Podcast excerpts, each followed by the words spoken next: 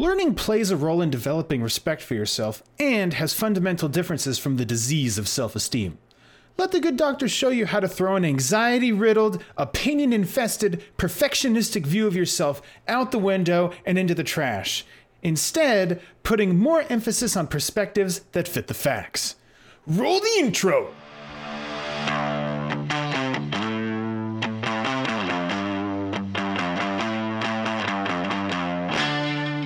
Hello, welcome to Coffee with Kashey. I'm your host, Doctor Trevor Kashey, and today you, you and I are coming up on the rear, coming up on the rear of the of the human value discussion once more, discussing the veritable requirements of an alternative to what is the potent cognitive poison known as self-esteem. All right, hello everybody, hello. And Doctor Kashey thinks the cure to self-esteem, to the self-esteem disease, is is respect. Is respect. So we're going to get into that. Now here's what you are learning. An in-depth review. We're doing an in-depth review, okay, of of the previous episode. We got to do that, of how self-esteem is a disease, putting you in a cognitive grinder, right? And an introduction to its remedy, the universality and permanence of respect, and a primer on converting that conditional self-esteem to permanent self-respect. But first, a sensible review of Doctor Kashey's nerd rage on self-esteem as an infectious disease. More to the point, and with a viable path toward a solution this time. You know, a little less body slamming. Self-esteem is tying the worth of your being into the outcomes of your actions, meeting expectations of yourself, placating somebody else's short-lived and conditional approval of your existence. Do a good job of meeting your expectations and their expectations. Good. You are good. If you failed at meeting your expectations or their expectations, bad. You're a failure. Okay? Indeed, expectations are always sufficiently high enough to be risky. There is always a chance to fail. There's always a chance to fail. There's always a chance to fail, okay? Even if by an honest, honest mistake, haplessness, or general chaos, that is where things get spicy. This risk creates measurable pressure, okay? This need to perform, this outcome-based self-worth. Should try to make this little, little, little, little simpler. This measurable pressure. This pressure to meet expectations, so outcome-based self-worth, self outcome-based self-worth leads to increased pressure to meet expectations, and that pressure worsens your effectiveness and fosters more sabotage and low performance. Okay, this means that you're less likely to meet expectation requirements. Okay, so your self-worth declines, and just gets shot out here. And then that, again, raises the pressure and increases your chances to sabotage. And here we go, around this loop we go. Self-worth goes in, self-worth increases pressure. You're more likely to sabotage yourself and, and have a low, perf- have a worse performance, which then feeds feeds the, the self-esteem beast. All the while, you're cranking this grinder and you're emitting you're emitting the, all this cognitive friction as depression and negative self-image points, all right? So the risk creates measurable pressure. The pressure on you worsens your effectiveness and fosters sabotage. Self-worth declines, and your decline in self-worth further ups the stakes to meet to meet expectations and thus more pressure, right? This is a cognitive grinder where self-worth goes in, and every cycle, every cycle, cognitive friction is generated, and friction is emitted as negative self-image and depressive thinking, and it grinds away. It grinds away until self-worth is gone, and all that cognitive friction is emitted as negativity. Again, self-worth in, negative observations of self, and depressive thoughts out. Thanks, self-esteem. But wait, there's an answer. There's an answer. There are two ways to have self-esteem work for you. Way number one, be perfect in all the things you do and for others, in all the things you care about all the time. Okay. And number two, eliminate all risk. Those things are hard to do, well, mostly because striving towards perfection is futile. Risking that you fall short of expectations is the only way to get better. Therefore, demolishing self-worth by virtue of falling short of damaging expectations is the only viable option in the, in the pursuit of perfection.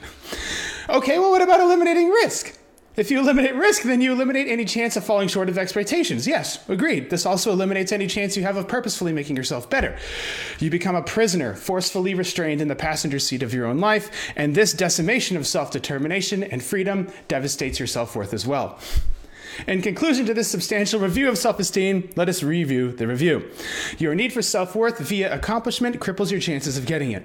When you do get any self-worth from something you do, you get worried and concerned and anxious because of how precious and temporary it is. This worry, concern, and anxiety kills your achievement efficacy, making you worse at everything connected to your self-worth. So you end up teaching yourself to hate feeling good about anything, especially when it's about yourself and what you've achieved. And this discourages achievement across the lifespan, thereby killing self-worth due to low levels of achievement. Who? So the options are try to achieve and fail, your self-worth goes into the crapper, or keep yourself from achieving anything by eliminating risk, and then your self-worth falls into the crapper again. So let's introduce the antidote to the cognitive poison that is self-esteem. Respect. Respect. Okay, however, before we get too much further, it is a moral imperative you and I share a moment with Aretha Franklin. Let's see if we get this to work.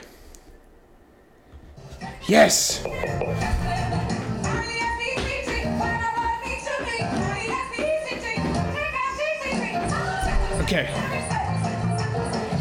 Yes! I'm so happy now.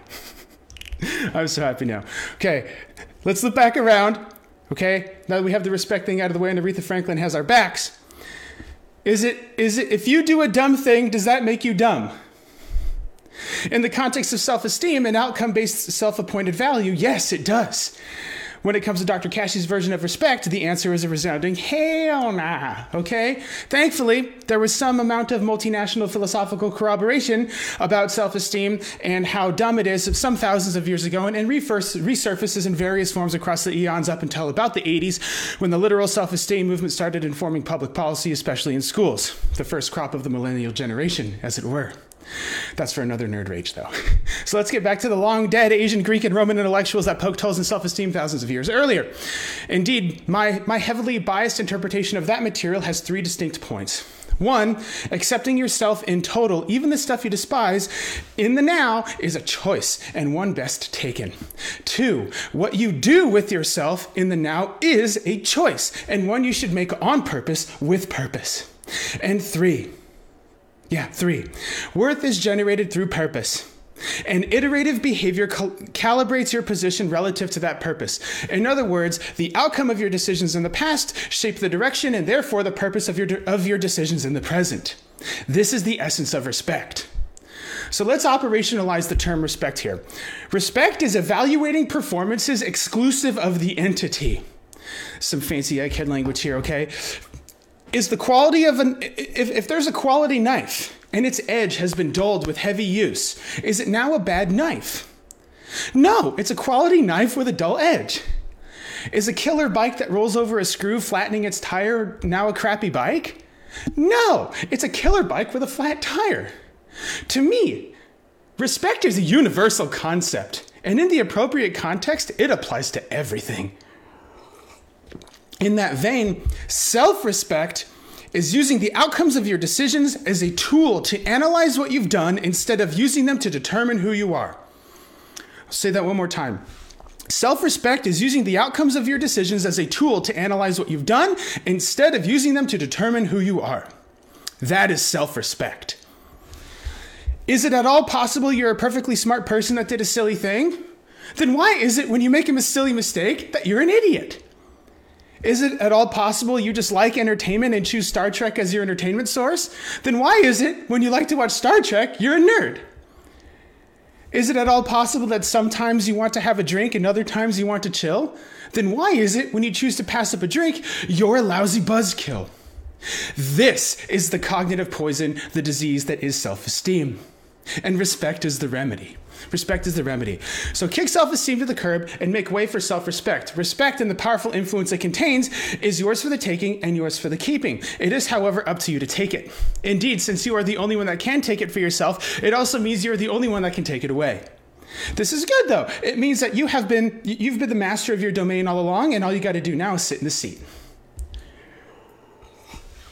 So to paraphrase the famed nineteenth century Polish philosopher Alfred Korzybski, I think is how you say his name, and the father of general semantics, one, humans are limited in the structure of their language, such as Doctor Kashey's anal and many times custom-tailored distinction between terms. And two, it is easy to think you are defined by something you've done. Indeed, you are defined by the culmination of everything you've done, the positive, the neutral, and the negative outcomes. Learning from the outcomes of the past is the only way to improve your decisions in the present. So here's what we've learned here.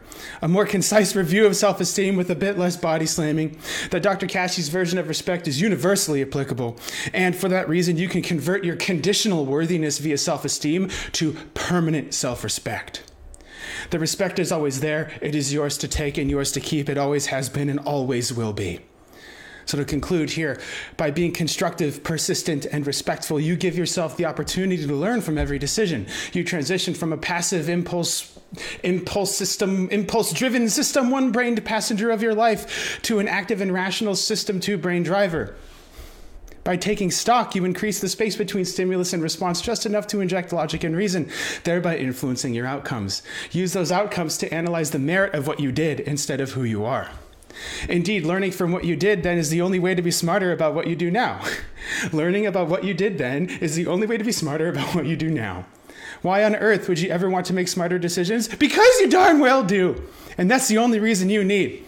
So if you're interested in more control over the outcomes in your life, then send Doctor Kashey a message and leave him a comment because he gets back to all of them. Want to continue having coffee with Doctor Kashey? Head over to iTunes to subscribe, rate, and leave a review. It is very much appreciated. Thank you. And see you next week. Doctor Kashey is out!